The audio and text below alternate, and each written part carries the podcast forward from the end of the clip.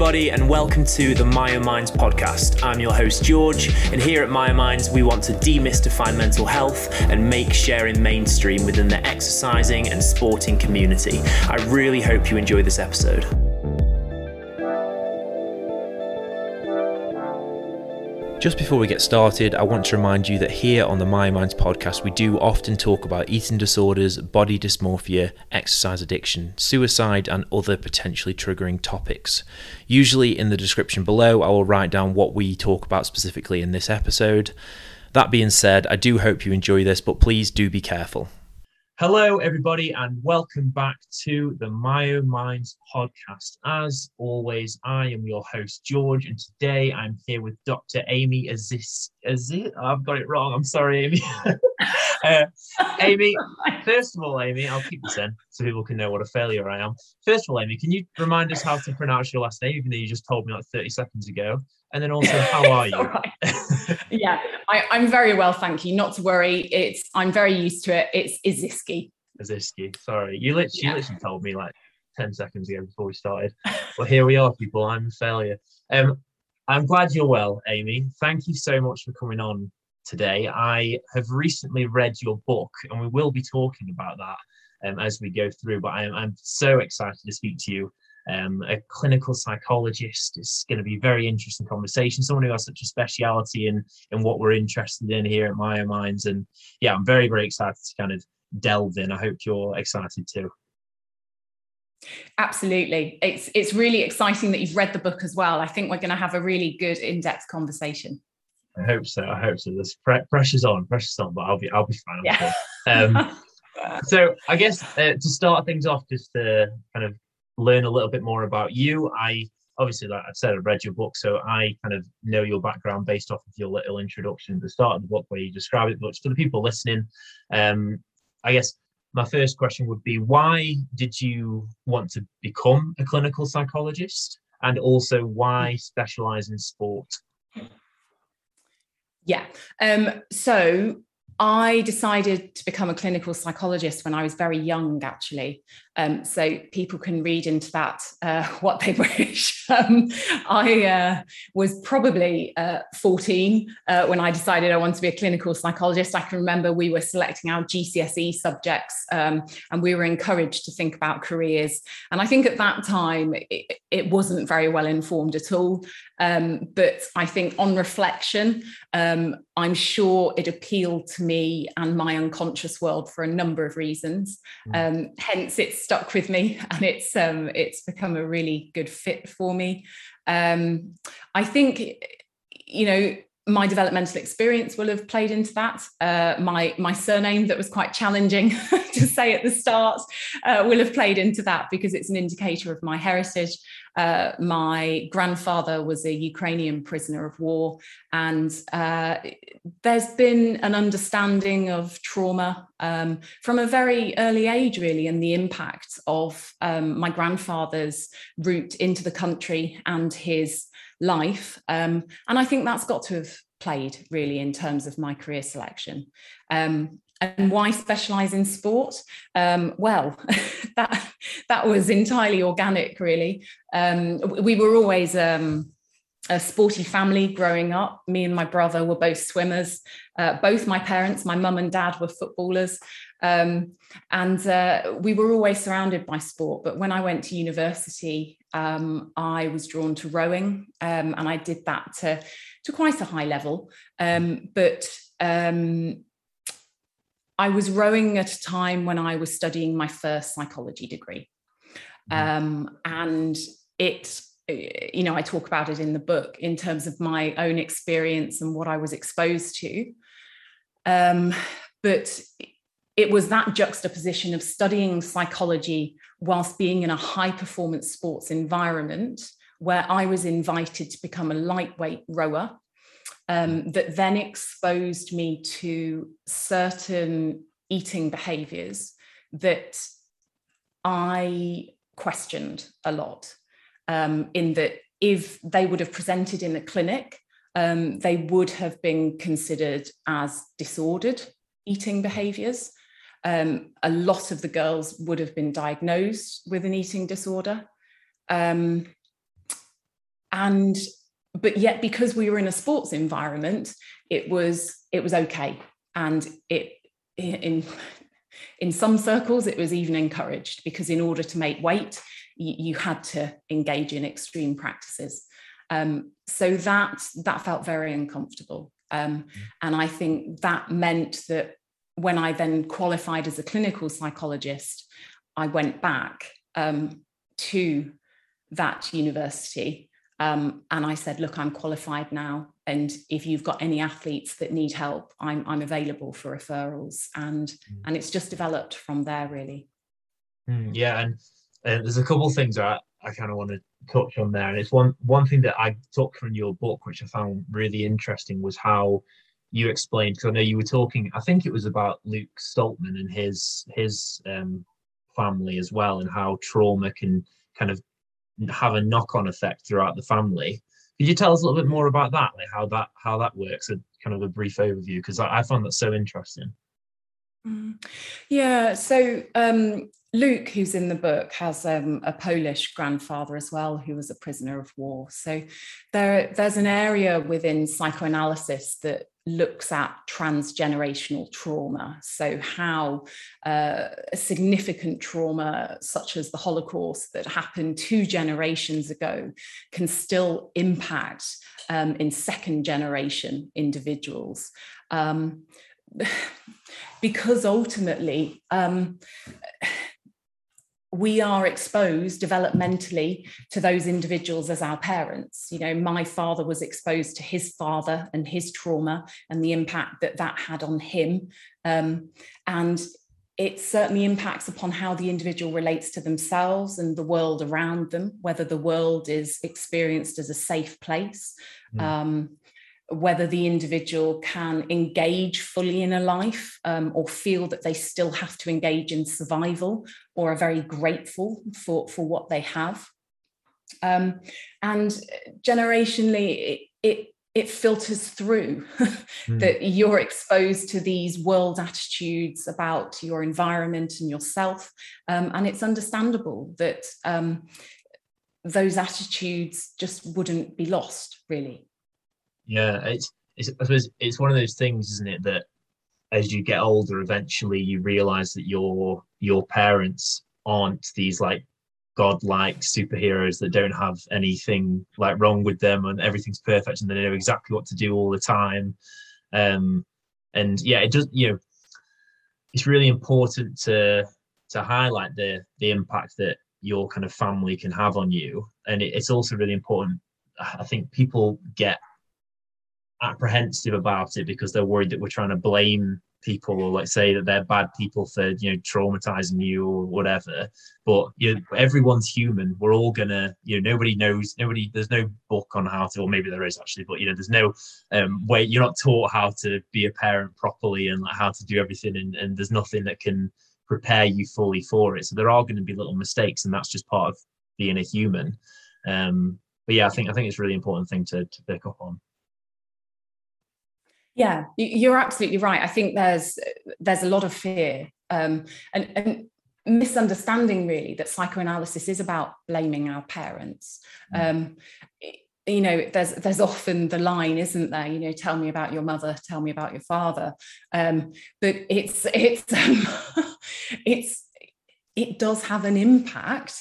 Um, but this isn't about blaming. This is about understanding and insight. And of course, like you say, there's very few parents that that try and harm their children there's very few you know we are human that we all have parts of us that are, are wonderful but we all have parts of us that are more challenging as well mm. and it, it's not just about exploring mum and dad it's also about exploring their parents as well. So how did that filter down into their parenting? Because of course we're all a product of our parenting and our environments and and other people around us as well. You know in psychoanalysis we don't just look at mum and dad.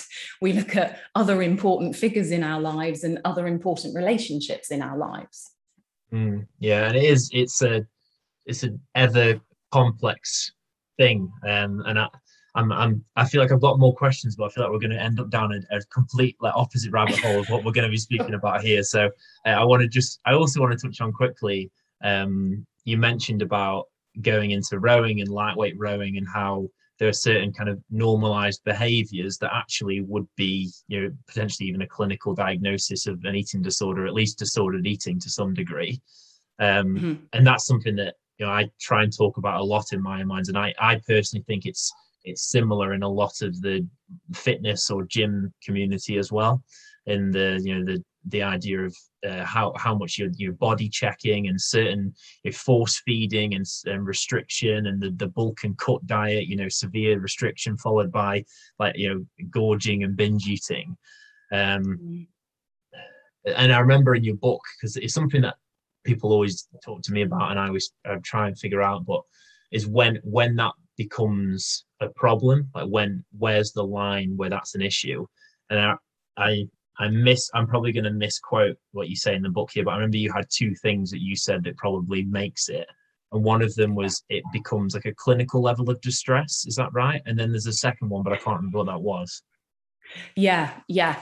Um, you're absolutely right. So when we diagnose clinical difficulties, um, we look at so i'll probably botch this as well. In in the dsm uh, so diagnostic and statistical manual of uh, clinical disorders there, there is always this line about does the symptom presentation have significant impact upon the individual's uh, social emotional occupational functioning? So, so basically the first criteria is is this having an impact upon your functioning ultimately?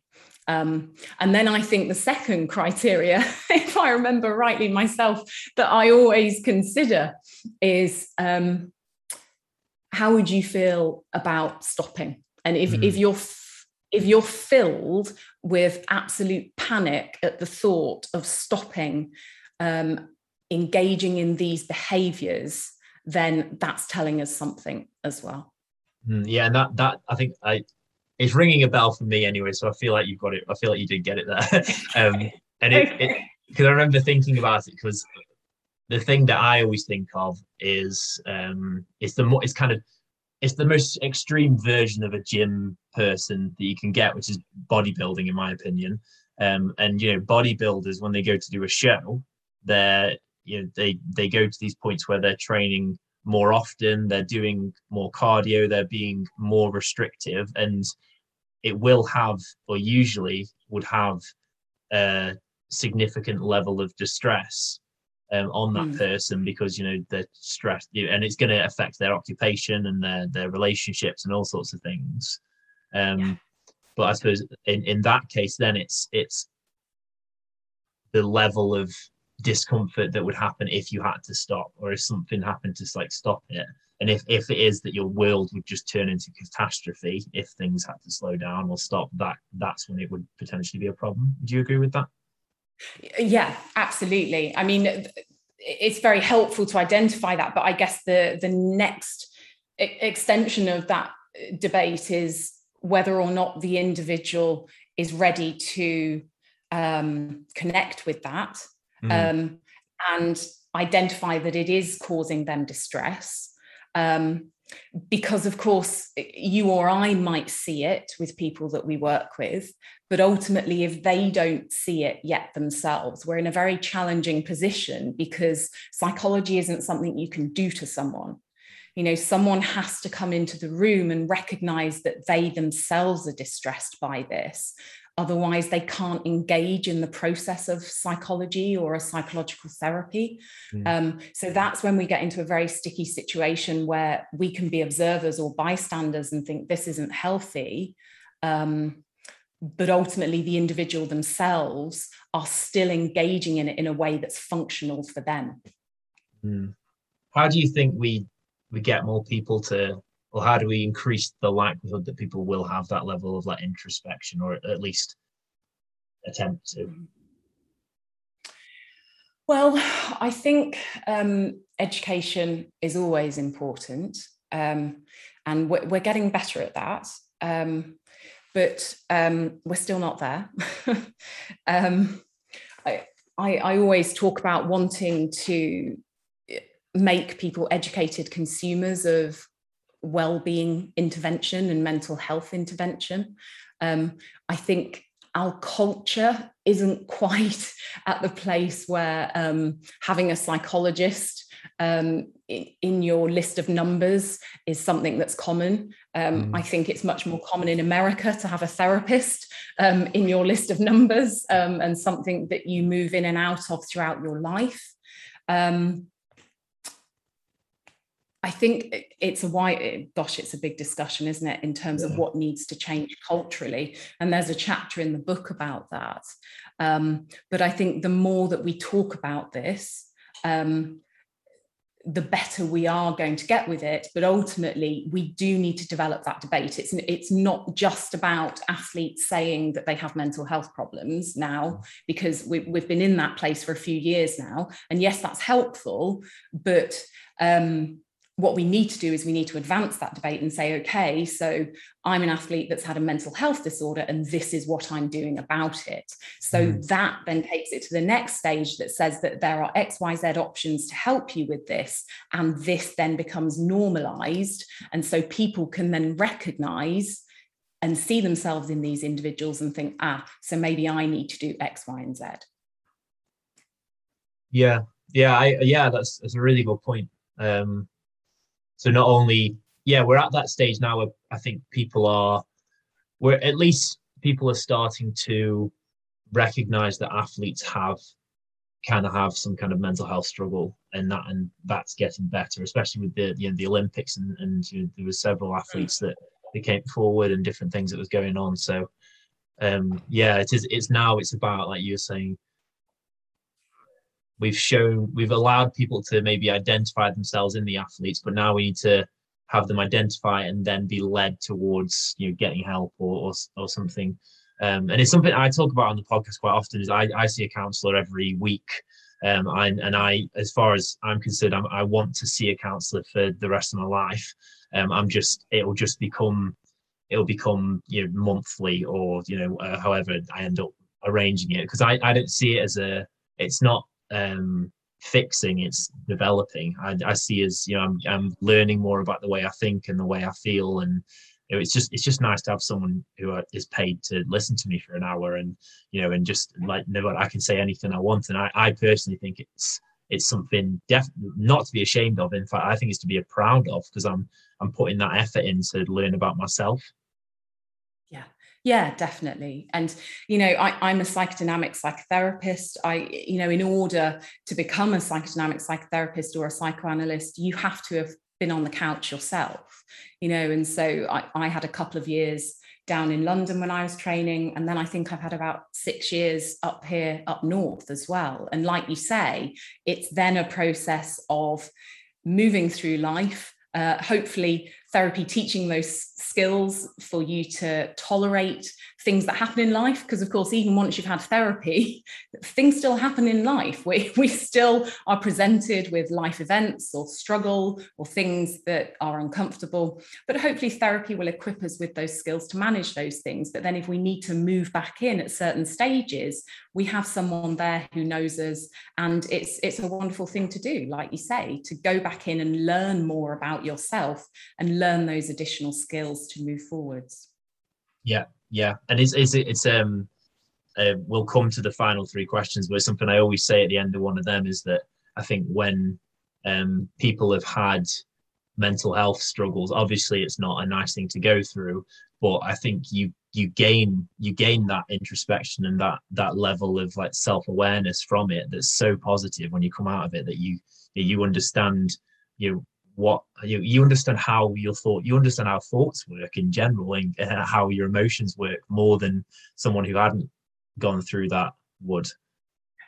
Yeah definitely. I mean I, I often say that in order to engage in in psychoanalysis or psychodynamic work um, you, you don't have to be significantly uh, mentally unwell you know it can often just be an analysis in terms of who am I, my personality, my relationships, to learn about ourselves mm. um, and to have that insight in terms of how we relate to the world, ourselves, and people around us.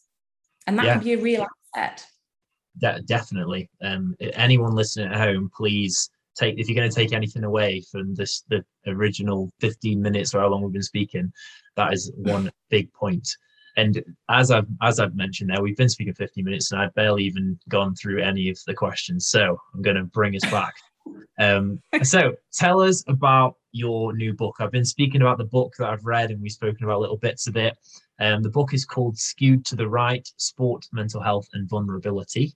Um, what is the inspiration about behind it, and and what yeah what is it about?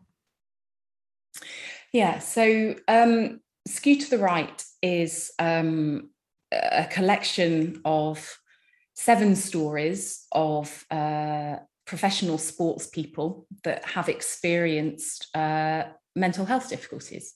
Um, and it's a very, um,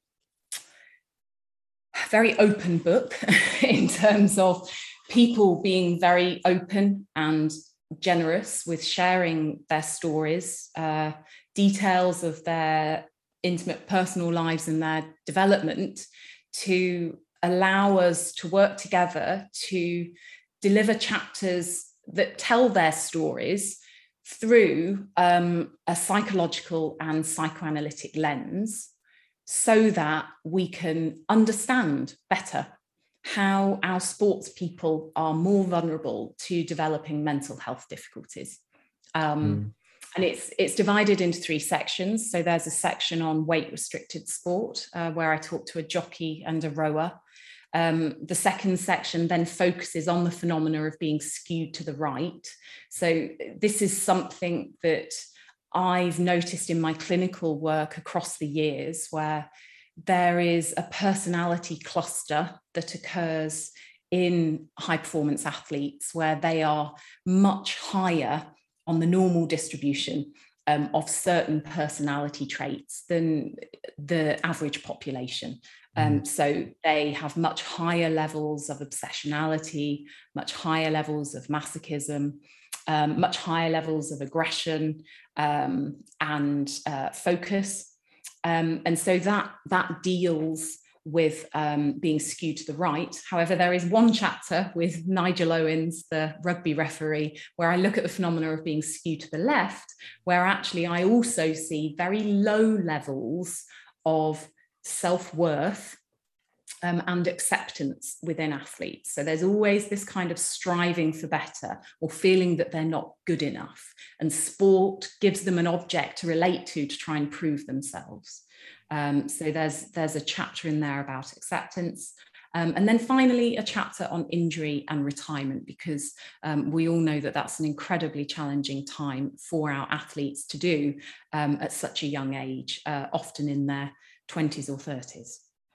Yeah, yeah, and I I love the kind of the the flow of the book, and I I, I love the the way you write is very um, it's like I felt I felt like I was I was listening on a conversation almost. Like I felt like you were speaking to me. And that's what I really liked about it is that if like I know obviously I I do this podcast where I like to speak to people about this kind of stuff. And um you know, Myo Minds originally was the reason I set up Myo Minds was it was for these stories that we I used to collect. And we have 78 different stories on the website of, of people who have gone through um different you know, mental health um, issues or whatever within the gym and within sport. And so you, it kind of ticks all the boxes for me. I really enjoyed listening to it. And one thing that I really, I really loved as well is um, it's not all your uh, kind of in inverted commas classic uh, sports mental health people. It's not all like runners and um, you know people who are in like your weight cutting sports and stuff. You you have Luke Stoltman in there as a,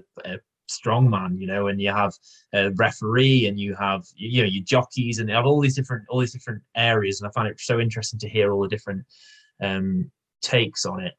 Thank you. It, it was a real um, hope for the book that I wanted to make it as accessible as possible because because hmm. I knew that it's it's a really tough area to think about and I know that for a lot of people it will be a very challenging read but I uh, you know in, in terms of my motivation for writing the book, I knew that this was happening in sporting culture, but I wanted to increase awareness as much as possible um, without doing it in a sensationalist way, but doing it in a very thoughtful and sensitive way, whereby we're saying we need to understand this because if we can understand it and everyone can understand it not not just kind of you know an academic text that is inaccessible to the masses i wanted everybody to understand it um, together so that we can think about this and and mm. look to make some changes yeah and i think i think you definitely did that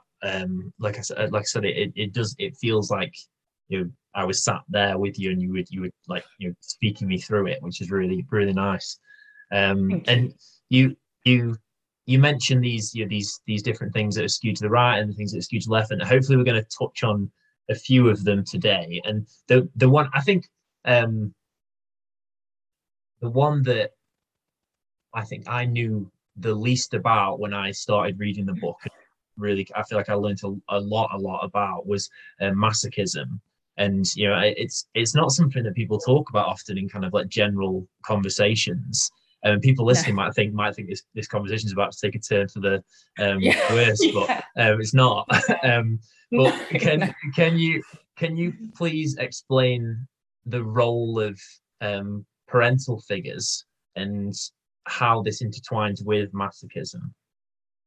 Yeah, so we need to be careful, don't we? Because in popular conversation, I think people's minds go somewhere else when masochism is mentioned.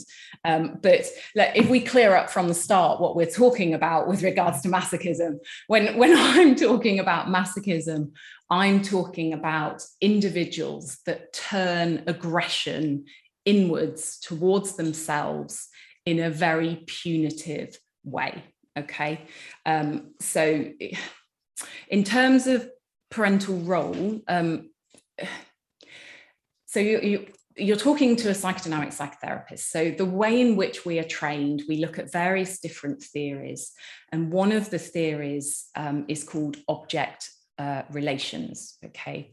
And um, we believe that, or the theory suggests, that we are brought up in a developmental environment uh, with primary caregivers around us that typically will offer us a template experience. Okay, so, and this will offer us a template for other, so other person, other people. Okay, and if we have parents that are hypercritical, um, potentially aggressive or attacking in some way um, that makes the child or the adolescent feel that they are not good enough.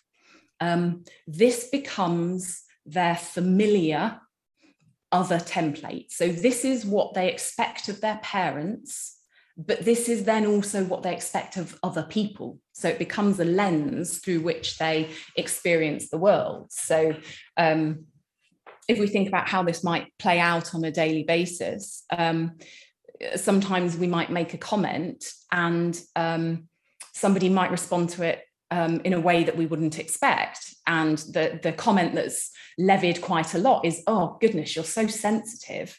Um, but ultimately, what that's suggesting is that potentially their other template means that they're very sensitive to something. So they may have had a hypercritical parent that always commented on their body, or always commented on how they weren't good enough, or how uh, they weren't fast enough in the world of sport.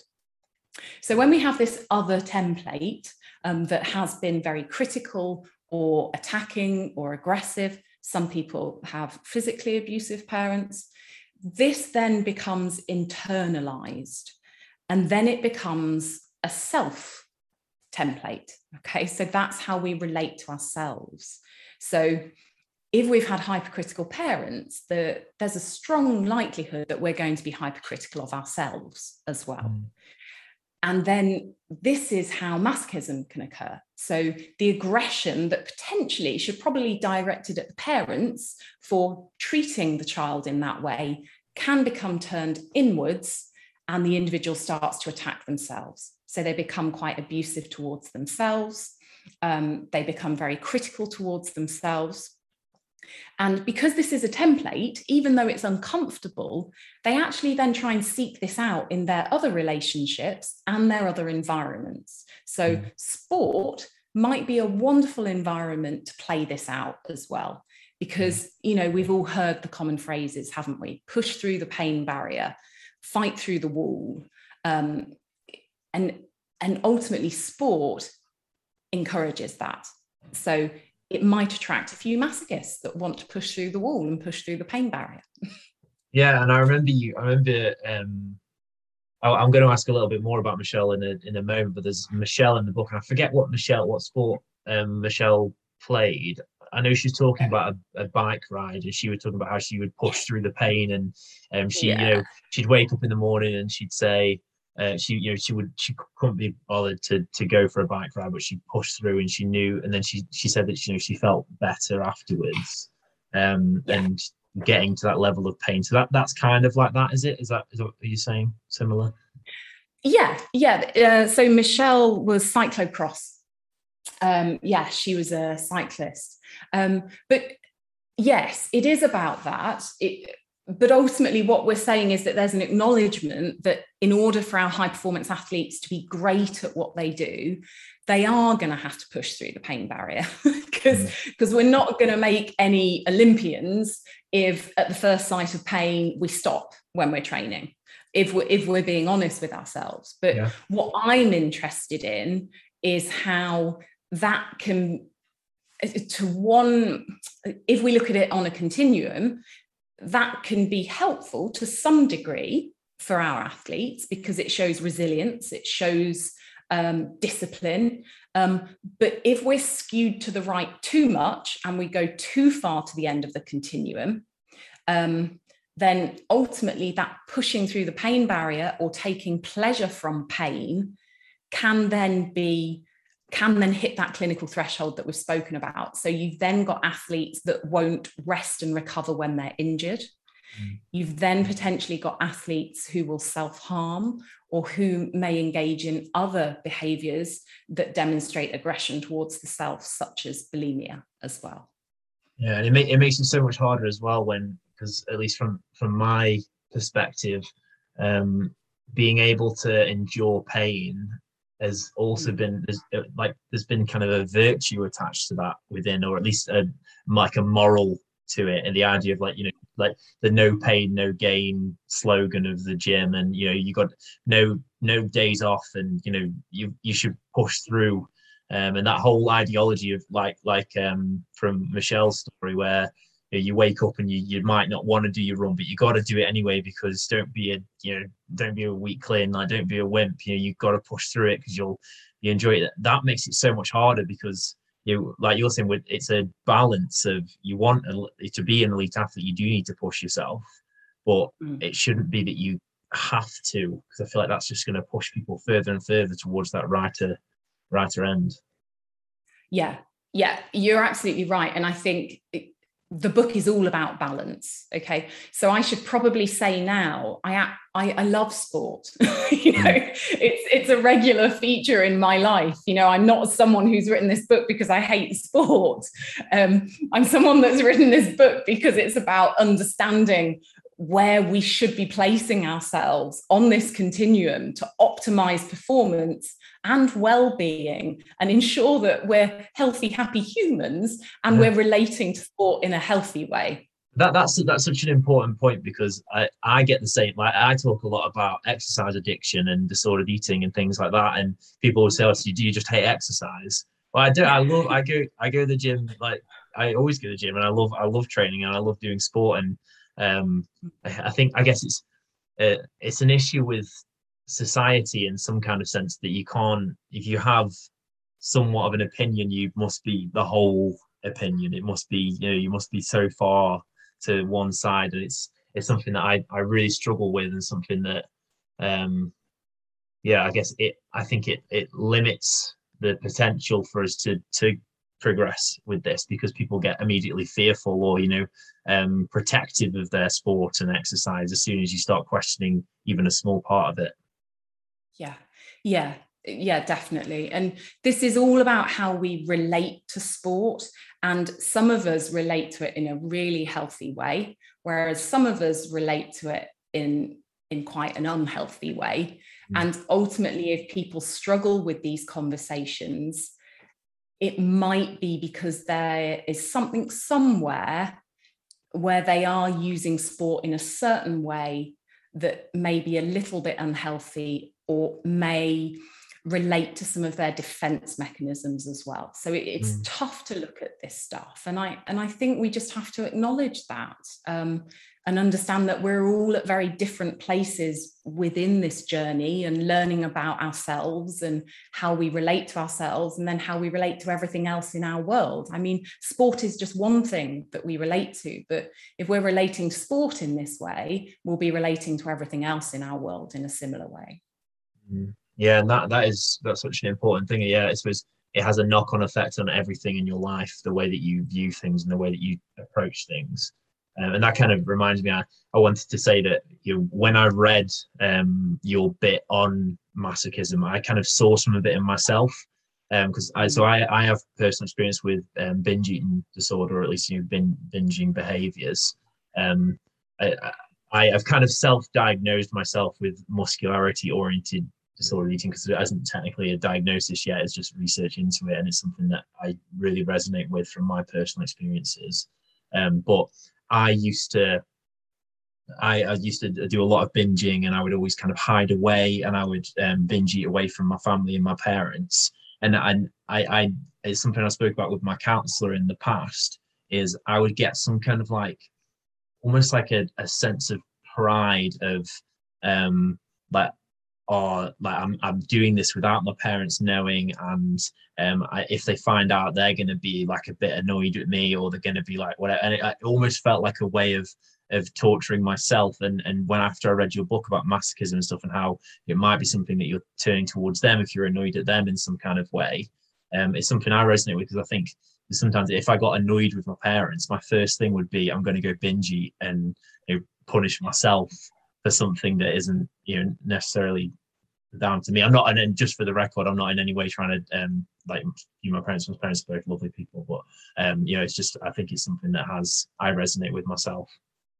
Yeah, yeah, and I I think it's tough, isn't it, to be to get angry at your parents you know well for some people tougher than others but it's it's not uncommon that we struggle with anger and and we struggle with seeing it as an emotion that all of us experience. And actually it's quite healthy to express anger but i think again it's an area where people are quite frightened to express their anger because what's the response going to be? Um, but it's in it's you know it's interesting that you've identified that in yourself because you're right that if people would struggle to express that anger towards other people, then it would become turned inwards because anger just doesn't go away. It's still there. It needs to be expressed in some way. Yeah, and it was actually so as I mentioned previously, um, we used to do the Myo Minds stories and have all these stories online. Um, I wrote my own one um, as like a year. I think it was like when Myo Minds was a year old, and what I spoke about was with my first counselor um, we worked on a lot about me understanding what anger was because I'd never really got to grips or understood what what angry was for me. I just felt a negative emotion and I just felt like shame or sad. I just I I, I never learned what angry was. Um, so it's interesting you're saying that's a you, for me. I think what it was was I would feel anger and and I would immediately turn that to oh it's my fault. Um, you know, it's it's I need to be ashamed of myself. Um, and something I spoke I speak about um, I think on a previous pod, and I think I wrote about it in the post is um, anger obviously has a lot of ni- negative connotations with it, but actually it's such it's such an important emotion because it's the ability to say like it's that like fuck that person it's their fault it's not my fault you know? It's the ability yeah. to be like you know it's not all down to me like that person was wrong and, and that's a really good thing to be able to be able to feel.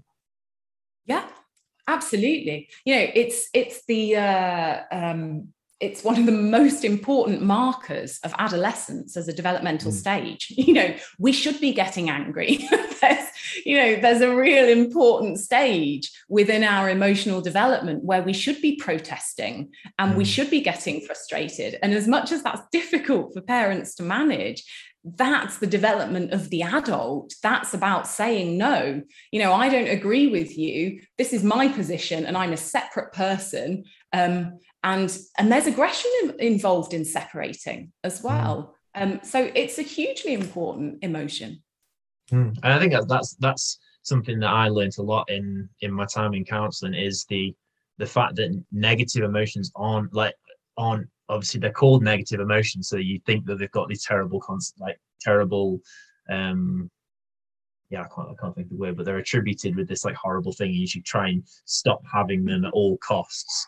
But actually it's okay to feel like down and it's okay to feel stressed and it's okay to feel angry and it's just it's just when it's taken over your life that it can be a problem.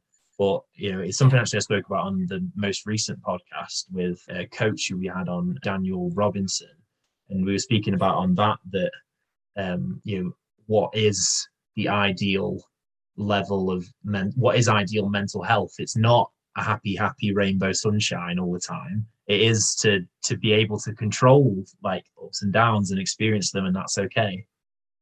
Yeah, yeah, definitely. So in psychoanalysis, we talk about striving for good enough. Okay, mm. so so if people walk out and there's an appreciation that life is good enough and it's full of good it's full of challenging and we can tolerate that then then i'm happy mm, that's brilliant that's like a slogan just get aim for good enough um yeah. so uh, I I also wanted to touch on. You mentioned how the kind of latter end of the book you talk about um, retirement and injury in sport, and it's something that I've um, I um, yeah, I hadn't read much into, and, and especially you spoke about the I'm, i hope I'm pronouncing this right, Bowlby and or mm-hmm. Bowlby um, and Parkes' stages of grief. Um, mm-hmm. Could you explain what they are? And because you said that you use it a lot in your kind of like clinical practice, at least in the book, um, and and how that relates to sport and retirement. Like how do they actually work?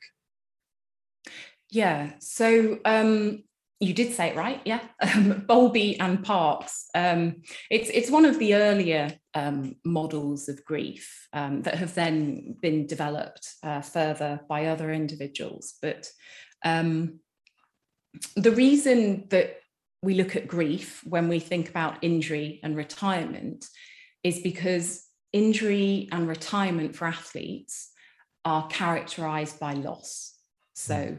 Loss of physical performance, it might be loss of cognitive performance if it's a concussion or a head injury, um, loss of financial stability, potentially, loss of identity. Um, That's a um, huge one, identity.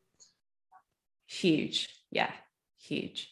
Uh, loss of the dream, you know, for mm. some of these athletes, uh, th- this has been their dream since they were a child and they've actually managed to execute it and then suddenly it's lost. So, um, injury and retirement is characterized by loss and you know hopefully all all being well you and i will have to confront that in our 60s like like many people but but our sports people have to confront it in their 20s or 30s um, and the stages of uh, Bowlby and Parkes uh, model, j- just to summarize them, is shock and numbness at the start, um, when you lose something. So, you know, I'm afraid to say uh, this is a career ending injury. You will no longer be playing football. Okay. First stage is shock.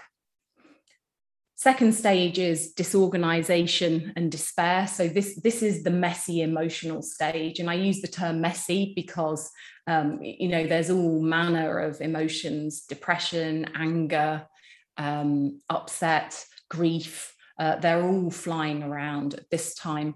Um, and then uh, you move to disorganization and despair.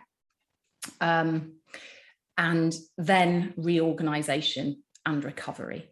Okay, but I, I, guess it's important to acknowledge that this isn't necessarily a linear process. You know, when I work clinically with people, there's bouncing around all over with these stages. Um, and it can be that at, at one point you're okay with the physical decline of your body, but you're really not happy about the loss of identity. So, you know, for various components of loss, you can be at different stages within this model. Um, but I, I, think for me, the, there's two stages that um, are really tricky for um, our sports people. And uh, this directly relates to um, a point that I've already made about how, um, for many of us, when we're younger, we have a dream about what we want to become. Um, you know, I don't know if you've got any young children around you, but but at the age of three, four, five, that they're starting to say about what they want to be, and they're starting to say about how they dream about being an astronaut or a pop singer or a ballet dancer. Um, and some of them might even say football player. Um, but ultimately, sadly, for a lot of these kids, they they they don't make those dreams. Um, but it's a fantasy that they have when they're younger, and they play that out and they get dressed up. Um, but then the bubble is burst. Um, but they realize at that point, at a very young age, that they're not omnipotent, they're not all powerful, and they can't make these things happen all the time. And that's a significant stage of emotional learning and development. But for our athletes, if they always fantasized about being the professional footballer and then that dream became a reality, they haven't yet had that bubble burst. So they mm. are riding a wave of feeling that they're pretty powerful. and sadly, when injury or retirement strikes, they then have to do that stage of emotional development much later. Mm. And that's when we can often see these adolescent kind of presentations at this point because um, it gets a bit messy. And we also have to remember that for a lot of our sports people growing up, if they're academy football players um, or swimmers that have grown up um, in the pool, um, they've been held in a stage of childhood which we call latency, which is all about order, regime, structure, being told what to do. And they're not often encouraged to develop their own mind. And that's what you do in adolescence. So, in a sense, we're also creating sports people that have to have delayed adolescence. And adolescence is characterized, we've already said about protest, exploration. Um, and that's when it gets messy. Um, and of course, we're kind of, that's when we see the difficulties with alcohol, with drugs, at injury or retirement. And it's almost as if these athletes are having their adolescence at a delayed stage because they've never been allowed to do that yet. Um, mm. So that's the stage of disorganization, really. Um, and you know, you should be exploring. That's what we do in adolescence. We are disorganized. We try this hobby, we try this, we, we go out drinking, we work out whether we enjoy it or whether actually the hangover is too bad and we don't want to do that again. You know, that's what we do. Um, but ultimately, our sports people have to do that stage of disorganization much later on. Yeah, and I suppose it, yeah, like you said, it kind of makes sense, doesn't it? Because you you're you're not learning these things that you you're supposed to learn when you're a kid because and you you speak about in the book how you'll kind of for a lot of people the coach can almost become like a parental figure so it's almost like you've yeah. got this parent and um, you know, a, coach's job is to control what you're doing for like, you know, to a, to a degree anyway. And really, they should be, in my opinion, like suggesting things. But a lot of coaches are, you know, this is how this is what you need to do. This is what you need to eat. This is when you sleep. This is, you know, everything you do. I'm telling you what to do, and that can be their life uh, up until they're 30 and they retire. You know, and and then all of a sudden, they, you know, the coach doesn't care about them anymore, at least not as much as they did, and you know all the all these things kind of go into turmoil. So it's no wonder people are turning to things. And the, the thing that comes to my mind is um, like boxers and and like fighting athletes who uh, so mm. often end up with like really bad injuries because you know, the amount of fighters who retire and then come back and then retire and then come back. Um, and it kind of it kind of make I think it was Mike Tyson I remember um, reading something about, or it was somebody anyway, and they spoke about how you know they just they you feel this sense of loss of identity because you were you know Mike Tyson was his, his as he self proclaimed baddest man on the planet. You know he was he was the this you know he was he was everything and he did it from such a young age and he was you know he just destroyed everyone. And then he you know tried to stop or I think he got beat or you know he had to stop for a while. And then you know you just lose everything. And I think he's fighting now. He's like in his 60s or something and he's and he's trying to organize fights again with other um you know, old boxers. And yeah it's kind of it makes sense when you put it that way. Yeah. And and it's really um it's really tough for for sports people to come out of sport and recognize that sport is something that they did it's not who they are. Mm. and you know there's there's a whole area of preventative work that could be doing with our sports people really that we're missing.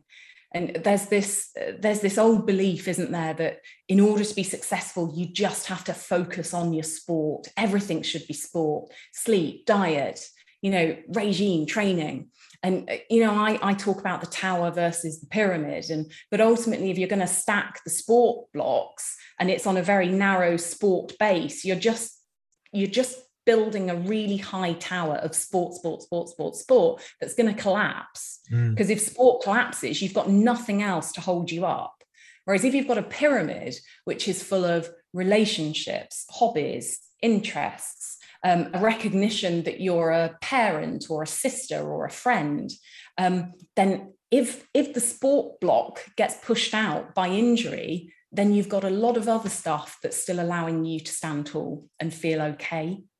Yeah, yeah, and it's again, it's, it's something that um, I, I used to speak about uh, Myo Minds a lot. I used to always talk about um, these definitions of ourselves and how we, you know, we we all have our, our narratives of who we are, and I think mm. a lot of athletes, their their whole narrative is is I'm an athlete. I'm gonna be a really good athlete, or I am a really good athlete, and that's and that's it.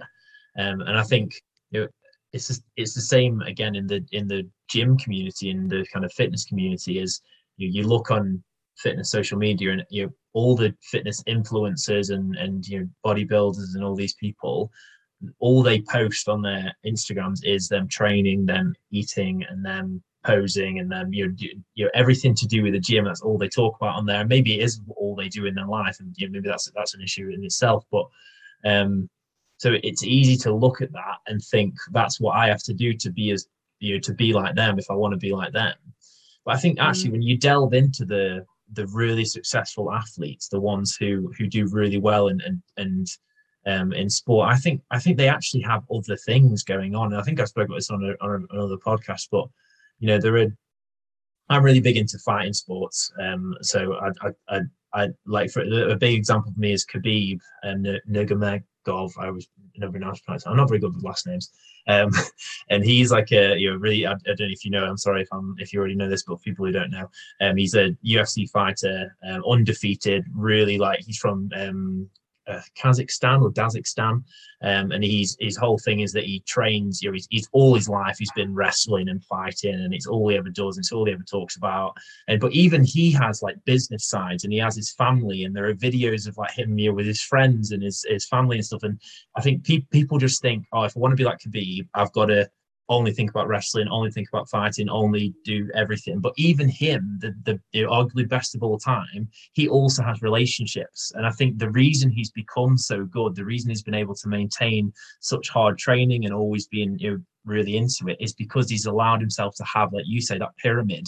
He's got other things that he balances in with his narrative, in with his definition of himself. And that's what is really important for people. You know, if someone's listening, try i think it's so important to try and expand that base like you say you make that pyramid rather than a tower um, by you know coming up with anything really yeah and i think the thing which um, sports people are really bad at as well and, and i include myself in this is that we we often define ourselves by what uh, we do or what the numbers say because mm. that's what we've experienced throughout our sporting lives where we are measured as a product of the numbers whether they're numbers on the scale numbers on the rowing machine numbers on the stopwatch.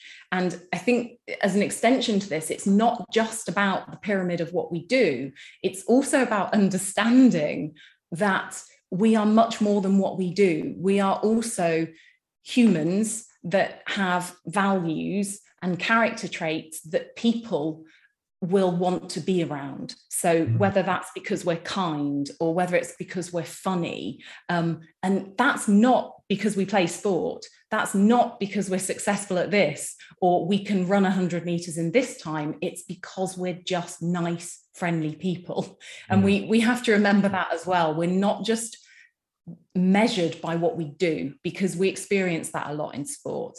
People are also interested in you and will see value in you and worth in you because of who you are as a person. Yeah, yeah. So you know, yeah, it's important to have, um, or it's it's fine to have external things that you you look to to to you know to make yourself feel good and to to respect yourself or you know whatever you want to say. But I think yeah, the the main core of it or the base, I think I think it's almost like the the the solid structure of who you are should be the internal things, the things like you say, your personality traits and the the yeah internal. Um, I think of the way to phrase this. Um, internal things that feed into your self worth. And it's okay to have little bits of external ones, but the main the main source of it should be internal. I think I, I butchered that really badly, but I think I got the point across. no, no, no, no, that's great. It, it, it's the core values, isn't it? And, you know, I don't just work with sports people, I work with individuals that have had brain injuries, um, spinal injuries, and huge things to adjust to. But even with those significant injuries, what remains is the person underneath that and those mm. values are not lost. So, through injury and retirement, we have to keep coming back to what is it that's not been lost? You know, you're still a gentle, kind person that, you know, is funny and loving and values other things and that remains and that that's important to remember mm. yeah exactly um Amy, we're we're getting near to the end of the podcast now, and I'm going to have to start bringing it to a close. So we have a new segment on the podcast. People who listen um, uh, regularly will will know a bit about this, but people who don't, I'm going to explain it a few more times. Um, this is the devil's advocate. It's the devil's advocate. So, the devil's advocate is basically a new segment that I brought in, which is because usually when I in, invite people on the podcast, it's because I think they're interesting and cool, and I agree with what they what they think and feel. So I often, like with this podcast, um, I'm just going, yeah, that's amazing. Oh yeah, you're so cool. Oh yeah, let's talk about the things that you do. And um, I wanted to add in something that that's a bit controversial and disagrees with the person's stance, just to kind of you know get that conversation going from there. So Today's devil's advocate question is, or um, it's more of a statement. No, no, it's a question. Um, athletes don't need a psychologist. Back in the day, they just pulled their socks up and carried on. What's the point? Yeah, it's a good one because we hear it a lot, don't we? Um, so uh, I've been thinking about this. Um, I think it depends on what we mean by pulling up our socks. Okay. Mm. so, um, if we mean, and, we've alluded to this already, haven't we? Um, if we mean that by pulling up our socks, we have an internal resilience to tolerating things that are uncomfortable, and we can pull on some helpful coping skills to get us through some struggles then yes, you're quite right. What's the point? You don't need a psychologist. It's great that you've got that bunch of coping skills in your armory and you're able to rely on them. However, if we are suggesting that we should be pulling up our socks in a way where we are engaging in behaviors that are clinically distressing or where we are using defense mechanisms in a way which are unhealthy or have significant fallout for the individual, then um, we do need a psychologist. Um, mm. Whether or not that individual is ready to engage with a psychologist, we've spoken about that as well, is another matter. But if they are ready to engage with a psychologist and uh, by just pulling up their socks and carrying on, we're just putting a plaster over something and we're not dealing with something, then that's actually more detrimental. Um, we know that it will always come back and you will always have a fallout. So we need to deal with it now. Um, so you do need a psychologist. Um, and I'd also, I mean, it was an interesting question because I'd also reflected that, you know, sports culture is changing. Um, people do ask these questions because it's something new, isn't it? Um, but you know, there's so many new positions in sport. If you look at the world of football, there's tactical analysts. I mean, how long have they been around? You know, they never used to be part of the team. Uh, nutritionists never used to be part of the team, but now they are. And now psychologists can be part of the team. And if we have a literature base that means that we can enhance people's lives through insight and understanding, and it means that they're better in terms of well-being and mental health, then why shouldn't we have a psychologist? Excellently put. I don't even I don't need to add anything to that. Um, thank you very much. Um, so, Amy, every single one of my podcasts, I ask every guest a final three questions. Are you ready for the first question? I am. Are these quick fire round questions? Uh, well, I, I, mean, yes and no. They can be if you want to be. Um, I will allow thinking time. Um, okay, the first one is name a person, real or fictional, who inspires you in your life. Okay, this is going to be entirely predictable, isn't it? Um, but it's going to have to be Freud, really, isn't it? I mean, he's probably been the biggest inspiration. Um, I think as well, what I love about the work of Freud is that it's over 100 years old, but with new advances in neuroscience and neuroimaging, we're just demonstrating that his theories and his methods work at a kind of structural and chemical level within the brain. And I, I think that's wonderful. So it's going to have to be Freud. yeah, great, great one. I actually, I actually had a, um, he may be listening, but I was speaking to a friend um, recently about Freud, and he was saying that he doesn't get why people why people think he's such a like a, a big deal. And I was saying how he he was basically like he he's like nobody to a to a degree people didn't realize that talking about your problems could actually help things. And he just came up with that. Like off obviously he didn't just do off top of his head but he was the person that imagine that nobody thinking that and then someone saying yeah actually here it is and this is why and this is how and then developing all this theory behind it. It's absurd like he's a, obviously an absurdly smart human. Yeah yeah and yeah just in terms of how yeah it keeps on giving with advances with um neuroscience and it's it's incredible really yeah mm, way yeah. ahead of its time mm. um okay so question two is a phase of your life that you didn't like at the time, but looking back, you know positives came from it? Yeah, so I talk a little bit about this in the book. Um, I don't go into too much detail, but um, it, it's going to have to be that time when I was rowing at at the highest level that I rowed at. Um, it it, it, happened at a time when my mum was physically very unwell. And I think I was relating to sport in probably not the best way. Mm. Um, and it was a very challenging time. Um, but of course, everything that's followed um, has meant that it's been an incredibly useful time in my life. Um, so, yeah, it would have to be that time.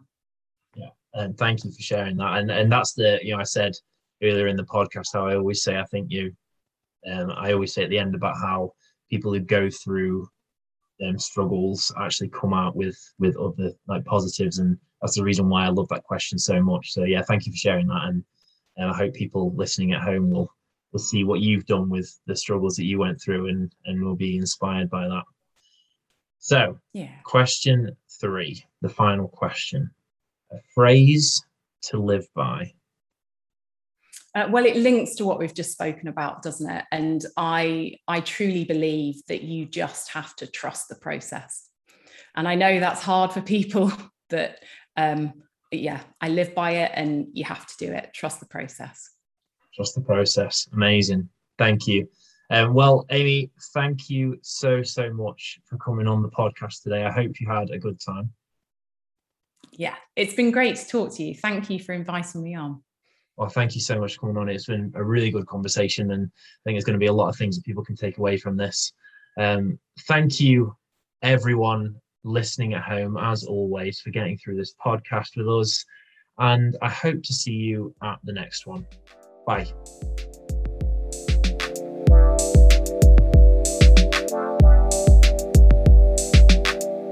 Thank you so much for listening to that episode.